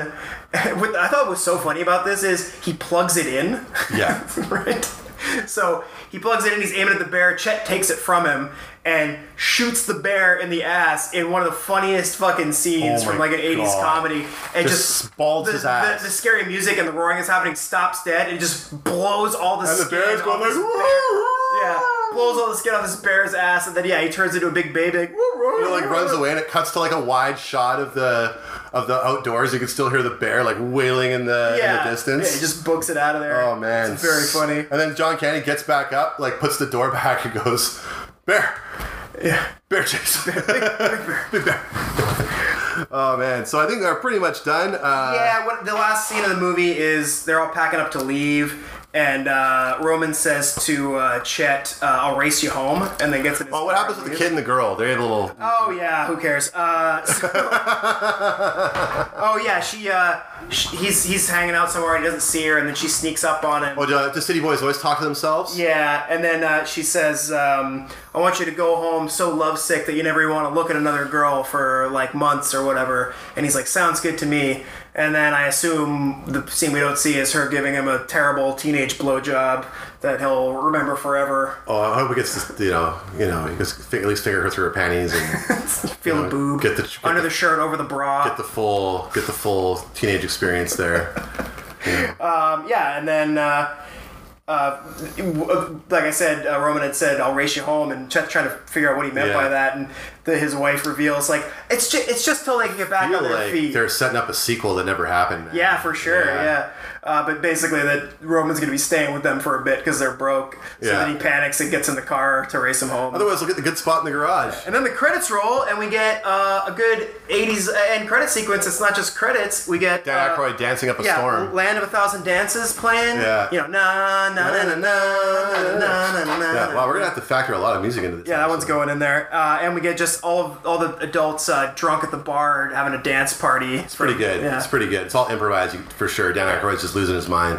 But that's Yeah. the great outdoors. It's fucking great. It's on Netflix, so you have no excuse not to watch it. Yet again, we we know are all watching you- a movie I haven't seen since I was a child. I'm pleasantly surprised at how fun it was. Still, Well, and I was and I was kind of worried because a couple times now, like with uh, Double Impact and Crawl, uh, I've watched movies from my childhood that I used to like that I kind of thought were kind of lame and boring now, and this one really uh, held up, and I, I fucking loved it. So watch it if you have kids. Watch it with your kids. I can't wait to show this to my kids one day. Little little little little Rudiger, little Keller. Rudiger and Chris Jr. little little Chris Jr. and and, and, and, and Buick. All right, we're gonna be back with some Wait, questions. hang on, Nathan. Oh, we didn't slow rate your it. roll. We didn't rate it. How do you rate The Great Outdoors? I give it five teenage mute cutes out of five. I'm gonna give it uh, four chili dogs and two regular dogs. Nice. Out of a possible six dogs. Nice. That's a good score. All right. Now we'll be back with questions on what we learned. I wonder if they have a What's lot of this? chickens now. What's this over here? For prompt service, blow me. All right, we are back with questions. Uh, I do have one question for you. Um, so this is a movie that stars John Candy. Uh, like, if you grew up in you know our generation, you obviously know who he is. I feel it's kind of sad that a lot of the younger generation probably won't know who he is as well. Um, so I hope that you know people like us talking about these movies can help that. And he's been in so many great ones. I think he had a run. I think of like six or seven just quality movies in a row. Oh, Huge in the 80s. Yeah, in early '90s. Yeah. Uh, so, so, what are some other fucking classic John Candy movies? Uh, planes, trains, and automobiles. Oh, One of my yeah. favorites. I actually had- saw it for the first time a few years ago. Really? believe it Or not. Oh, wow. And loved it a to treat. death. It's so good. I, it's a small role, but I actually love him in Home Alone. uh, Yep, he's so good in that. I can't remember the character's name, but he's the, the polka king of Poker King, Wisconsin or Of something, or the Wis- Midwest. Of the Midwest, and, he, and he's the one who drives Catherine O'Hara back to. sh- Uh, I'm going to say Winnetka because that's the rich suburb of Chicago. yeah. Uh, uh, in Home Alone, yeah. Um, also, he is a voice as well as a lot of, a lot of other SCTV guys in uh, heavy metal.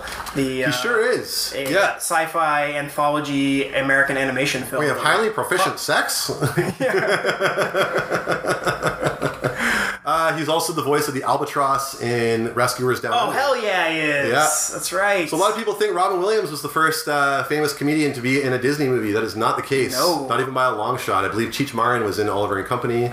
Oh, okay, yeah, Yeah. that makes sense. Bob Newhart was in The Rescuers before, so. God, I love the Rescuers movies were some of my favorites. I don't like the original as much. The Rescuers Down Under is Down Under is so with George C. good. Scott. George C. Scott is the hunter guy. Joanna? and Joanna the lizard. yeah, go get Disney. that if you want to look at a get, scene, get get Disney Plus and watch The Rescuers Down Under. It's the only box office bomb from that era, and it's so Oh. what a- fucking such good. a tragedy. I watched that movie. Um, me and my sister. I watched that love that movie. That's one of That- my favorite ones. So if you want to look at a scene, a Disney movie that's got excellent animation and voice acting and comedic timing, there's that scene where the hunter is like kind of you know look, contemplating like what he's gonna do about George the, C. the Scott, situation. yeah. George C. Scott, and he's trying to eat his lunch out of a lunch pail. And he's got hard-boiled eggs, and Joanna, his lizard, is a like monitor s- lizard. sneaking around. Yeah, monitor lizard is sneaking around him, stealing the eggs out of Yeah. the uh, lunch pail when he's not looking, and then eventually he catches her paw in it or her Yeah. her hand in it. Uh, very, very funny. yeah, it is truly a, a masterpiece. I forgot that he was the seagull. Yeah, uh, I, I really like Uncle Buck. Yeah, Uncle Buck's a great one. Uh, um, s- uh, what was the one? Only the Lonely, which is kind of a sh- uh, romantic one, but it's with his mom, Maureen I don't O'Hara. think I've seen that. she, his like racist Irish mom. Okay. Oh, it's so good, man. Awesome. And Ali Sheedy's trying to he's falling in love with Ali Sheedy, another '80s uh, icon. Um, and there was one other. Oh yeah, who's Harry Crumb? Oh, I've never seen that. Oh, either. you should watch that one. It's Yeah. really good. Yeah. So some right, some well- really fucking excellent John Candy movies. Now, now I'm feeling John Candy, so you maybe can- I'll yeah. uh, I'll watch a couple more. if you can find any of those. Oh, and uh, he does play his one and only dramatic role in JFK in the ensemble. Oh, is it the, oh, the movie with uh, Kevin- every actor? of every all time? actor of that of that uh, era was in JFK. So Yeah. it was Great. yeah. Yeah, love John Candy, man. Uh, died too young. It's a real tragedy, but I mean, by all accounts, a very, very unhealthy guy. Yeah, it certainly So- seems that way, you know. and I Not a, think- I don't think a heavy drinker or anything. He just had a I don't know. very He just looked unhealthy like he, relationship with food. he looked like he ate cheeseburgers all fucking day, man. He Let's be did. honest here, I right? think it's Conan O'Brien has a story about when he was like a young like PA or something, having to like show him around town for a day, and his handlers being like, "Whatever you do, like don't let him eat junk food. He's on this special diet." Yeah. And him just using his charm and comedy to like convince him, like, "Yeah, Just disarm let, everyone? Let's just go to the donut shop. Like, it's, It's like, what's okay." gonna happen? What's the word? Hey, hey, Yeah. if anyone has any problem with the kid, you can get him to talk to me. You tell him that John wanted a donut, all right? Yeah. What are you supposed to fucking say? Yeah, he's such a like a lovable. Nah, he's guy. a he's a gem. I remember my mom being particularly upset because my mom fucking Probably loves grew up on SCTV. uh, Yeah, for sure, right? Uh, A lot of Canadian kids did, and like you know, especially where Canadians were kind of wanted a counter programming for SNL at Uh-huh. the time, right? A- SCTV was the first true competition to SNL, and you know, Yeah, and I will say this: like, it's an old sketch show. It's but if fucking you, funny, If you want to man. Google like best SCTV sketches or there's something, some real gems. there are some that hold up. and some of the actors on that show you're going to recognize, obviously, Catherine O'Hara Eugene and Levy. Eugene Levy, uh, Martin Short, what's the guy? Joe Flaherty, Dave Thomas. Dave Thomas, Joe Flaherty, uh, Andrea Martin, um, and uh, who's the other? Uh, oh, there's a third lady. I can't remember her name right now, but they had a great lineup of like future stars and people who are still working and awesome today. So Yeah, definitely. yeah. All right, uh, I got one question. Yeah. Um, so this movie features uh, a big bear, a big old bear. Many bears. Many bears, in fact. So, what are some of your favorite movie bears? So have you seen Backcountry? No. It's a Canadian movie about a couple that gets like stalked by a bear, and it's really good. Watch that. back or bat? back. Back country. Yeah, Backcountry. Watch that. The bear in that is menacing. I also like the bear in the Edge. Right. Yeah. with uh, Anthony Hopkins and Alec Baldwin. Oh, what is he? s- Oh, I can't remember the line. Like, why does a man do anything or something like that? yeah. Yeah. yeah. you know what I'm yeah. talking about, Yeah, right? I know that line. Yeah. Yeah, it's that's a good one. I haven't seen that in a while. We should do that movie. Yeah, yeah, I would like to do that. Yeah, uh, and uh, the movie Bear. yeah. The no bear, dialogue. I hated that movie when I was a kid. Yeah, it's awful. I watched it in a big group with like s- at summer camp or something Yeah. on like a rainy day, and oh my god, I want to shoot myself in the brain. We were in a, a room watching it that also had a pool table in, it, a bumper pool table, Oh, and I man. just kept looking at it, being like, "Can I just go over there and play bumper pool?" It's definitely a instead?" movie they make you watch in school or in like camp or something like that. Yeah, it's the, the no dialogue thing is a problem. When you're a kid, man. yeah, when you're a kid, I probably would like it now, maybe. I don't know, Or if I man. was an adult at the time, I do might like liked it, that but- Checky Cario is in it. I do. I'm always a big fan of his. Oh yeah.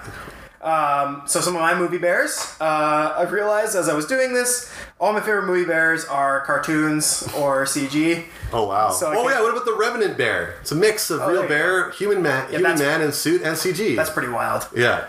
I thought of uh, Baloo from Oh. Jungle Book. Uh, in both versions, he's great in the original, of course, and then uh, Bill Murray. He's also good as with Bill Murray playing him in this. By the way, uh, say what you will of like the Disney CG remakes. That's the best the one. Jungle Book is by far the That's best the. one. Well, I, I kind of like. You know what? I kind of like Aladdin. I, I like the Aladdin too. I- I, I- I, am I'll apologize for that. I, I movie kind a of little wish bit. I didn't because it's Yeah. stupid. But I could not get enough of I Will know. Smith as the genie. Yeah, I got sucked in. Somehow that casting was good. I it know. doesn't make any sense, but he's such a charismatic, likable actor. It's just like when you heard that Ben Affleck was going to be Batman. You're like, what? then he was ends awesome. up being the best part of it. I don't know. Did you see that new Batman trailer? Yeah, with, Pattinson uh, looks Robert Pattinson. fucking jacked in that that movie. that man. looks good. I, it's just a trailer, but I have high hopes for that movie now. With uh, Jeffrey Wright as Commissioner Gordon. Yeah. Talk about knocking it out of the park with casting right there, yeah, man. for sure. Yeah, he's a perfect. Oh Commissioner Gordon. fuck! Because Gary Oldman's done. He, d- he was perfect Commissioner Gordon. He did his tour right now. You got Jeffrey Wright. Uh, and then I also thought I don't know if you've seen either of the two. That means they can make Batgirl black, and they've got their diversity thing figured out. Fair enough. Case closed. Anyway, uh, I also thought of I don't know if you've seen either of the recent CG Paddington the Bear movies. No, but I've heard they're excellent. they are excellent. yeah, I've heard, especially Paddington Two. I've heard is like quite a, a They're- charming. I, I, I've heard that too. They're both just as good. Okay. Yeah, they're I both- will watch them because multiple people, like, and reviewers and, like, people I respect, including yourself, uh, believe it or not, uh, they're, they're, have all said positive things about it, so I will watch those films. Yeah, worth watching. Uh, yeah, that's it for questions. Unless you got any more. Uh, No, I don't think so. I got one. Uh, why are you such a piece of shit? All Oh, that's for a whole other podcast right, we'll get back. We'll get back to you on that one. with what we learned. It's another episode. Hey, how you doing there, Trooper? Where's that ball slapping nag you were riding? All right, we are back with what we learned. And Chris, you have a little bit of stuff for us here, a little bit of information. I do. Yeah. So uh, you, we we've mentioned multiple times already that there is a bear in this movie. Uh, this big ass bald bear. Not a bear that would hang out outside the pump jack No, no, like uh, Ur- Ursus Major or some I minor. just made that up. Uh, so uh, the bear in this movie that plays the bald bear, his name is Bart the Bear, Aw. I think he's been another stuff, hasn't and he is he's one of the biggest bear actors in Yeah, Hollywood. I've heard of Bart the Bear. Before, So yeah. he is the bear in The Edge. In The Edge, yeah, with that's Anthony why. Hopkins. That's And the same bear. yeah, How old was this bear? I think bears might live a while. I think they do, eh? That movie was '97. Yeah, this was '88, so that was nine-year career at least. Uh, he was also in The Bear. He's not the, the little bear, but he's No. in the movie The Bear. He plays Yeah. the bigger bear in it. Uh, Legends of the Fall. uh, oh, there's a huge bear in that. He yeah, Yeah. yeah fights Bruce, uh, fights Brad Pitt. I almost said Right. Bruce Willis. Uh, but he You've is- been drinking. He speaking of that, he he is in Twelve Monkeys. At the beginning, there's a bear. Yeah, that's Bart? That's also Bart the Bear. Man, Bart is a fucking superstar, yeah, man. big time. Bart has acted with some of the top talent in Hollywood. Yeah, and they all have nothing but good things to say about him. Apparently, he's just affable on set, and uh, you know, No, Ben. really good to the crew. no, Ben. uh, but uh, yeah, that's what I learned. I learned Bart the Bear. If you're a sp- if, where you been at? So, yeah, did you learn anything? No. All right. No, that's pretty cool though. I really, uh, I'm really happy with that piece of trivia. Actually, you know what? I did learn something. I learned something really sad. Oh yeah, okay. now. We got to talk about this. So we just learned. We just in between, learned. Uh, getting ready for this last segment here that uh, Chadwick Boseman, uh, the Black Panther, uh, just passed away today Of colon uh, cancer. from a four-year battle with colon cancer. 43 years old, man. Yeah, that's a real bummer. He That was is in a the huge prime of his bummer. career. uh, Huge bummer. sure. And such an important, like, now I'm just going to come out and say it, the Black Panther is not my favorite Marvel movie, not because of. Same here. Not because it has a black protagonist or anything like that, just because I thought it wasn't, like, the most polished of them. Yeah. Um, but I think it's a very important movie because it represents uh, a superhero of color who maybe is a little more accessible than Blade. It's the most most big budget mainstream black movie probably. probably right and you know to star like straight up black people like not Yeah. the rock not vin diesel like to star chadwick boseman who's an obvious black man who you know, again, like as and, like again, I didn't love the uh, Black Panther movie, but as the character, I thought whenever he was on screen, he was magnetic. Yeah, he knocked it out of does the a park. fantastic job. Uh, he's been in some other stuff too that he was really good in. Um, Uh, the- uh, you know, not proud of the thing he's the most proud of, but my I think my favorite thing he was in was in Gods of Egypt. Oh, I love that A movie. uh, great good bad action movie from a few years ago. directed by Alex Proyas, the director of The Crow, Dark City, and somehow Gods of Egypt. there you go. Yeah. But uh, he was But- also uh, in a. If you want to pop on Netflix um, and watch a Netflix uh, uh, original movie that's actually really good, you can watch his revenge movie. It's called Message from the King. It's very similar to. Uh, it's basically a remake of a, a Steven Soderbergh movie called The Limey. It's very similar to okay, that. I will watch that. Yeah. That sounds good. Uh, he uh, played Marshall Thurgood, uh, the eponymous role about the first black uh, Chief Justice of the Supreme Court or Justice of the Supreme Court. Uh, and recently he starred in Spike Lee's The Five Bloods, which is also on Netflix. And I think 21 Bridges uh, is 21 on Bridges. Netflix as I've been well. meaning to watch 21 or Prey Bridges. or something, but Yeah. it's badass. Hard action movie. The fact that I know now that he was fighting with colon cancer while he was making these films is even That's wild. heartbreaking Yeah. to me. And yeah, I know. It's. Uh, Uh, yeah, that's real tragic. It's real sad and- I don't. I, I, I'm not thinking all philosophically or anything, but like I don't really.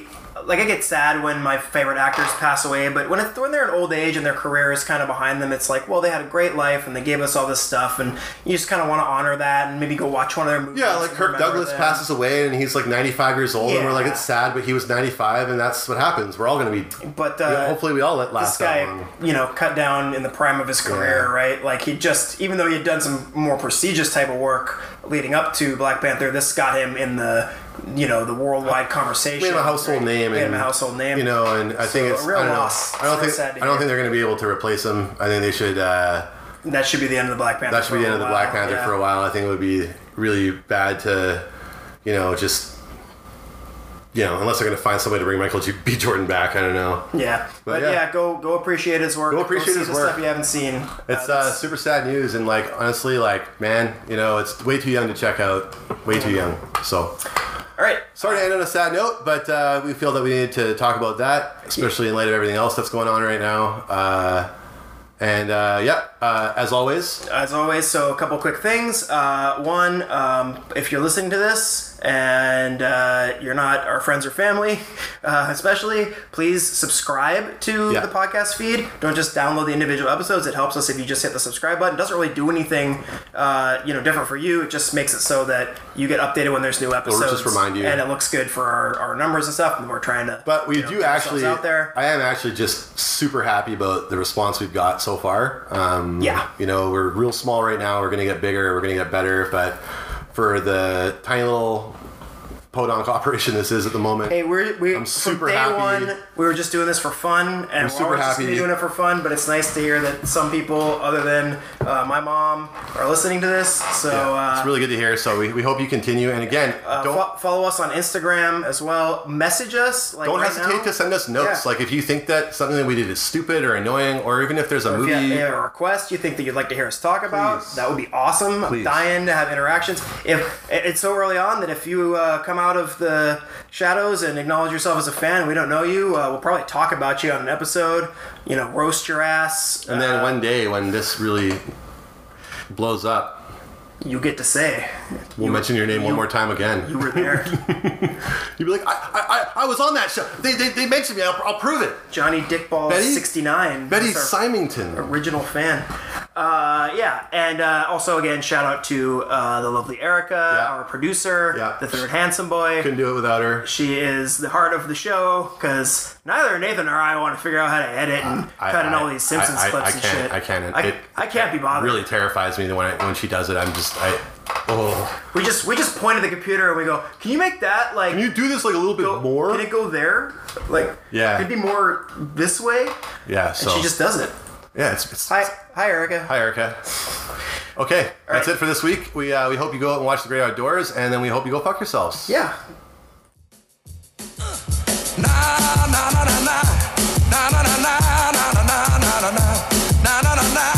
Need somebody to help me say it one time. Nah.